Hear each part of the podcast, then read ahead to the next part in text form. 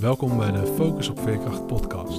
De podcast waarin ik alles deel over gezond omgaan met stress in de sector zorg en welzijn. Mijn naam is Ronald Huttinga. Zelf werkte ik 20 jaar in de sector zorg en welzijn en ik hou me nu met mijn bedrijf Focus op Veerkracht bezig met gezond omgaan met stress voor zorgprofessionals. In deze podcast deel ik mijn belangrijkste inzichten. Door middel van training en coachingsprogramma's help ik zorgprofessionals, leidinggevenden en organisaties bij gezond omgaan met stress, het voorkomen van burn-out klachten en het ontwikkelen van veerkracht, zodat zij met plezier en energie goede zorg kunnen verlenen.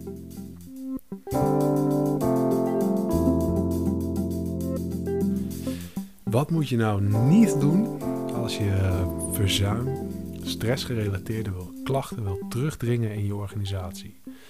Ja, wat moet je nou niet doen? Ik uh, wijd een deel van deze podcastserie aan, natuurlijk aan de vraag wat moet je wel doen. Maar ik vind het ook wel leuk om even wat, uh, ja, gewoon wat voorbeelden erbij te nemen van wat je nou, uh, wat je nou niet zou moeten doen. Um, om te beginnen, ja, wat je wel moet doen, is natuurlijk investeren in de veerkracht van, van je medewerkers. En als je uh, naar eerdere afleveringen van deze podcast hebt geluisterd, dan zul je me dat ook vaker uh, hebben horen zeggen. En dat zal ik ook in de komende uh, podcast ook nog wel gaan doen. Omdat ik denk dat daar de kern zit van het aanpakken van stressgerelateerde klachten, van problemen met verzuim, van hoge verzuimcijfers in de sector zorg en welzijn, is juist het investeren in die veerkracht van die medewerkers. Ik denk dat het ongelooflijk belangrijk is en dat het ook echt nou, gewoon serieus uh, helpt als je je daarop focust en uh, niet op de verzuimcijfers zelf. Ja, natuurlijk, die zijn nodig, want die, die, die, die cijfers liegen niet. Die zeggen iets over hoe het in je organisatie gesteld is. Ehm, waar ik naartoe wil, ik zal het eerste, eerste punt erbij pakken. En dat is een antwoord op de vraag: hoe doe je het niet? Hoe ga je niet om met het investeren in uh, of in het terugdringen van uh, verzuim of, of nou ja, het, het, goed omgaan met die stressgerelateerde, dat stressgerelateerde verzuim. Hoe ga je er niet mee om? Nou, een aantal jaar geleden sprak ik een opdrachtgever. En daar had ik een gesprek mee over, nou ja, over dit thema en wat ze daarmee wilden en wat ze daarmee deden. Dus ik vroeg van, goh, wat, wat doen jullie hier dan mee op dit moment? Hoe ziet het er nu uit? En hij gaf aan dat zij een, uh, een, training hadden gevolgd met alle, alle managers. Om uh, het gesprek aan te gaan met medewerkers om, uh, als ze zich ziek melden. Dus het terugdringen van de ziekmeldingen. Dat was dan het doel. Om te zorgen, er was een hoog ziekteverzuimpercentage. nou, wat zal het zijn? 9% of zo, echt wel flink. En uh, daar moest iets aan gebeuren, dus was er besloten, we gaan dat, uh, we gaan dat ziekteverzuim terugdringen. En hoe gaan we dat doen? Dat gaan we doen door die, uh, die medewerkers die zich ziek melden. Die, die gaan we dan, um, nou ja, um, anders aanspreken, zodat ze zich minder geneigd voelen om, om zich ziek te melden. Nou ja, en toen voerden we het gesprek over wat hij daar dan van vond. En hij gaf aan van, nou ja, hij vond het eigenlijk niet zo'n goed idee. En, nou, en hij, was het, hij was het wel met me eens. Ik liet ook wel merken dat ik dat een beetje een rare gang van zaken vond. Want waarom zou je uh, een soort van symptoombestrijding doen als de cijfers, het aantal ziekmeldingen dat je hebt, natuurlijk, die geven natuurlijk heel veel aan over hoe het gesteld is met jouw organisatie, met jouw teams, met jouw afdeling.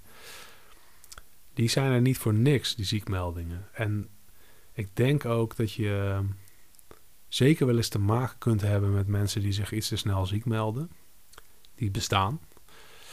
Maar dat dat maar een heel klein percentage is van de medewerkers in zorg en welzijn. Omdat het over het algemeen, volgens mij in mijn ervaring en ook wel wat ik veel om me heen heb gehoord van mensen die ik spreek in de sector, juist hele toegewijde mensen zijn.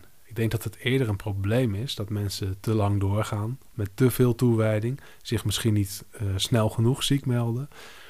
Um, dat dat eerder een probleem is dan dat er een groot percentage mensen is die, uh, die zich uh, makkelijk ziek meldt of denkt ik blijf een dagje thuis, want dan kan ik, ja, weet ik niet wat ze dan kunnen, maar zich onterecht ziek meldt. Dus nou ja, goed, dat is, dat, dat, het was een uh, leuk gesprek met die, met die opdrachtgever. Omdat het aangeeft dat, uh, nou ja, ten eerste een soort van negatief mensbeeld. Zo van de meeste mensen deugen niet. Uh, in tegenstelling tot het boek van Rutger Bregman, wat je misschien wel kent. Bestseller op dit moment. Um, je gaat er daarmee van uit dat, dat, dus, dat je dus de meeste mensen uh, niet deugen. En je dus moet investeren in uh, die mensen een beetje aanpakken. Terwijl, wat zou je eigenlijk moeten doen als het gaat om ziekmeldingen? Nou, ik heb een voorbeeld. Ik heb zelf een keer meegemaakt. Geheel per ongeluk en toevallig, maar ik vond het een hele leuke ervaring. Dus die wil ik even delen. Ik had een keer dat ik me ziek meldde. En toen um, had ik net gebeld. Ik voelde me echt beroerd. Ik had net gebeld. Ik lag in bed. En uh, mijn leidinggevende nam niet op, maar ik had geloof ik zijn, uh, zijn voicemail uh, ingesproken. En nog geen tien minuten later werd er een bos bloemen bezorgd. Nou, en dat vond ik zo fantastisch. Ik dacht, wat een ik kende die man nog niet zo lang. Ik dacht, wat een ongelooflijke goede leidinggevende is dit. Want dit is gewoon, ja, ik vind het gewoon fantastisch dat ik, dat ik zo'n hart onder de riem krijg als ik ziek ben. Dat vind ik echt, uh, dat spreekt zoveel vertrouwen uit dat ik me eigenlijk al gelijk een stuk beter voelde. Maar ook dat ik gelijk dacht, ik wil gewoon uh, zo snel mogelijk weer mij inzetten. Want ik word gehoord, ik word gezien en ik word gesteund. Uh, nou ja, achteraf bleek dat ik die dag 12,5 jaar in dienst was. Daar had ik niet aan gedacht. Dus vandaar dat ik een bos bloemen kreeg. Dat had niks met die ziekte te maken. Maar het, het, het, het bleef mij wel heel erg bij. Het blijft me nog steeds bij, die, die, dat moment omdat ik dacht van ja, dit zou wel eens een hele goede manier zijn om met ziekmeldingen om te gaan. Nou ja, goed. Um, geen symptoombestrijding dus, maar, maar de, de, een hoog ziekteverzuim ook zien als, als iets wat er aan de hand is. En als je in je achterhoofd houdt eh, dat je juist moet investeren in die veerkracht van medewerkers, dan is uh, ze op een andere manier te woord staan zodat ze zich minder snel ziek melden. Nou, niet echt een veerkrachtbevorderende factor. Wat die dan wel zijn, ga ik in een latere podcast uh, op terugkomen. Een andere is het, het, stress het stressmanagement. Dus bezig zijn met hoe zouden we om moeten gaan met de werkdruk en stress die er is. Zien als een bijzaak. Zien als iets wat er niet zo toe doet. Uh, ik denk als je dat, uh, als je dat ziet als een bijzaak, en als je, als je daar niet al te veel in wil investeren, dat dat uh, ook niet iets is wat, uh, wat heel erg gaat helpen in dat ziekteverzuim. Want ik denk op dit moment in deze, uh, nou ja, in deze fase, um, ja, in deze tijd van de, waar, waar we als maatschappij staan en waar we als organisaties tegenaan lopen, denk ik dat het gewoon een superbelangrijk onderdeel is om, om bezig te zijn met hoe kunnen we, uh, hoe kunnen we op een gezonde manier mensen langdurig uh, ja, goede zorg laten verlenen. Dat is gewoon een ontzettend belangrijk uh, onderdeel. En wat je soms ziet in crisistijden is dat alle zeilen worden bijgezet om de belangrijke. Um, of ja, eigenlijk vooral de urgente dingen aan te pakken en niet per se de belangrijke. En ik denk dat ehm, ja, echt leiderschap gaat ook over uh, de belangrijke dingen blijven zien. En niet alleen de urgente dingen blijven zien. En als je in een tijd van crisis, in een tijd waarin het allemaal zwaar is, gaat bezuinigen. Uh, en dan niet, bedoel ik niet financieel bezuinigen, maar in prioriteit gaat bezuinigen op iets heel belangrijks als, als stressmanagement, als zorgen dat mensen gezond blijven werken, uh, dan gaat dat zich negatief uitbetalen. Nou, een andere is uh, die ook nog wel eens tegenkomt. Ook in veel uh, arbeids- en organisatie, psychologische boeken in die hoek. Kom je natuurlijk altijd tegen dat uh, in verschillende modellen kom je tegen dat het moment dat iemand meer regie ervaart, als iemand meer, um, ja, meer zelf touwtjes in handen heeft, meer invloed heeft, uh, over zijn werkzaamheden, dat hij, dat hij dan gelukkiger is en blijer, een blijere werknemer is. Uh, en dat hij dan ook minder snel ziek zal worden, Want hij heeft meer invloed en meer, plezier in zijn werk. En dan zal hij ook minder snel stress, uh, zal, werkdruk minder snel tot stress leiden en stress minder snel tot verzuim. Um, en dat is op zich een hele mooie gedachte en dat is ook onderzocht en dat klopt ook. Alleen dat betekent niet dat er minder sturing gegeven moet worden. En wat je, wat je tegenwoordig nog wel eens ziet, is dat er uh, met leiding geven op afstand, dat er, dat er um, soms snel wordt gezegd. Ja, dit moeten teams maar zelf doen. Dit moeten medewerkers maar zelf doen. Want dan hebben ze meer regie. En dat betekent ook dat ze dus veerkrachtiger worden. En dat ze meer, meer uh, regie ervaren. En dat ze daardoor uh, beter in hun werk kunnen worden. Maar juist in tijden van crisis hebben mensen gewoon meer sturing nodig.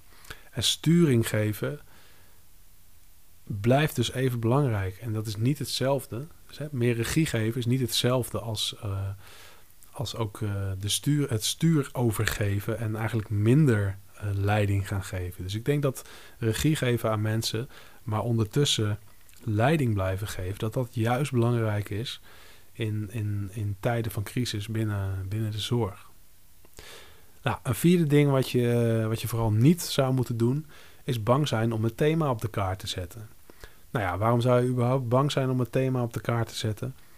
Uh, omdat het nog wel eens tegen je organisatiedoelen in zou kunnen uh, gaan om mensen heel erg te bevragen op dit thema. Dus stel dat je aan alle medewerkers zou vragen: Goh, hoe gestrest voel jij je eigenlijk?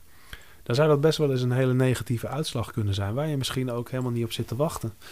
Uh, misschien denk je ook wel van als, ik, als wij dit met z'n allen met elkaar gaan bespreken, uh, dan gaat iedereen misschien wel zeggen dat hij heel gestrest is en zich dan ziek melden of uh, vinden dat hij meer recht heeft op pauzes. Of nou ja, je, kan van alles verzinnen waardoor, het, um, waardoor je dit thema niet op de kaart zou willen zetten. Ik denk alleen dat het altijd zo is dat als je dit thema niet op de kaart zet, dat het zichzelf uiteindelijk op de kaart zet. Dus als jij in eerste instantie denkt, nou, ik, uh, misschien kunnen we wel zonder. Uh, dat kan. Ik bedoel, als het verder allemaal gezond uh, functioneert, is er niks aan de hand natuurlijk. Maar um, als je bang bent om het thema op de kaart te zetten vanwege de uitkomst, dan is het een extra reden om het thema wel op de kaart te zetten. Zo zou ik het willen zeggen. Nou, ik had je beloofd om vier redenen. Ik weet niet of ik vier heb genoemd, maar uh, ik had je in ieder geval beloofd om een aantal redenen op te geven. Of een, een, aantal dingen die je, die je niet zou moeten doen als je stress wilt terugdringen in je organisatie. En uh, nou, deze vier zijn het voor, uh, voor deze keer. Ik wil je in ieder geval heel erg bedanken voor het luisteren. Ik hoop dat je hier ook iets aan hebt in je praktijk. En nou, tot de volgende. Wil je meer weten? Abonneer je dan op mijn podcast of ga naar focusopveerkracht.nl. Daar vind je meer informatie over mijn programma's, webinars en een gratis e-book. Leuk dat je luisterde en veel focus toegewenst.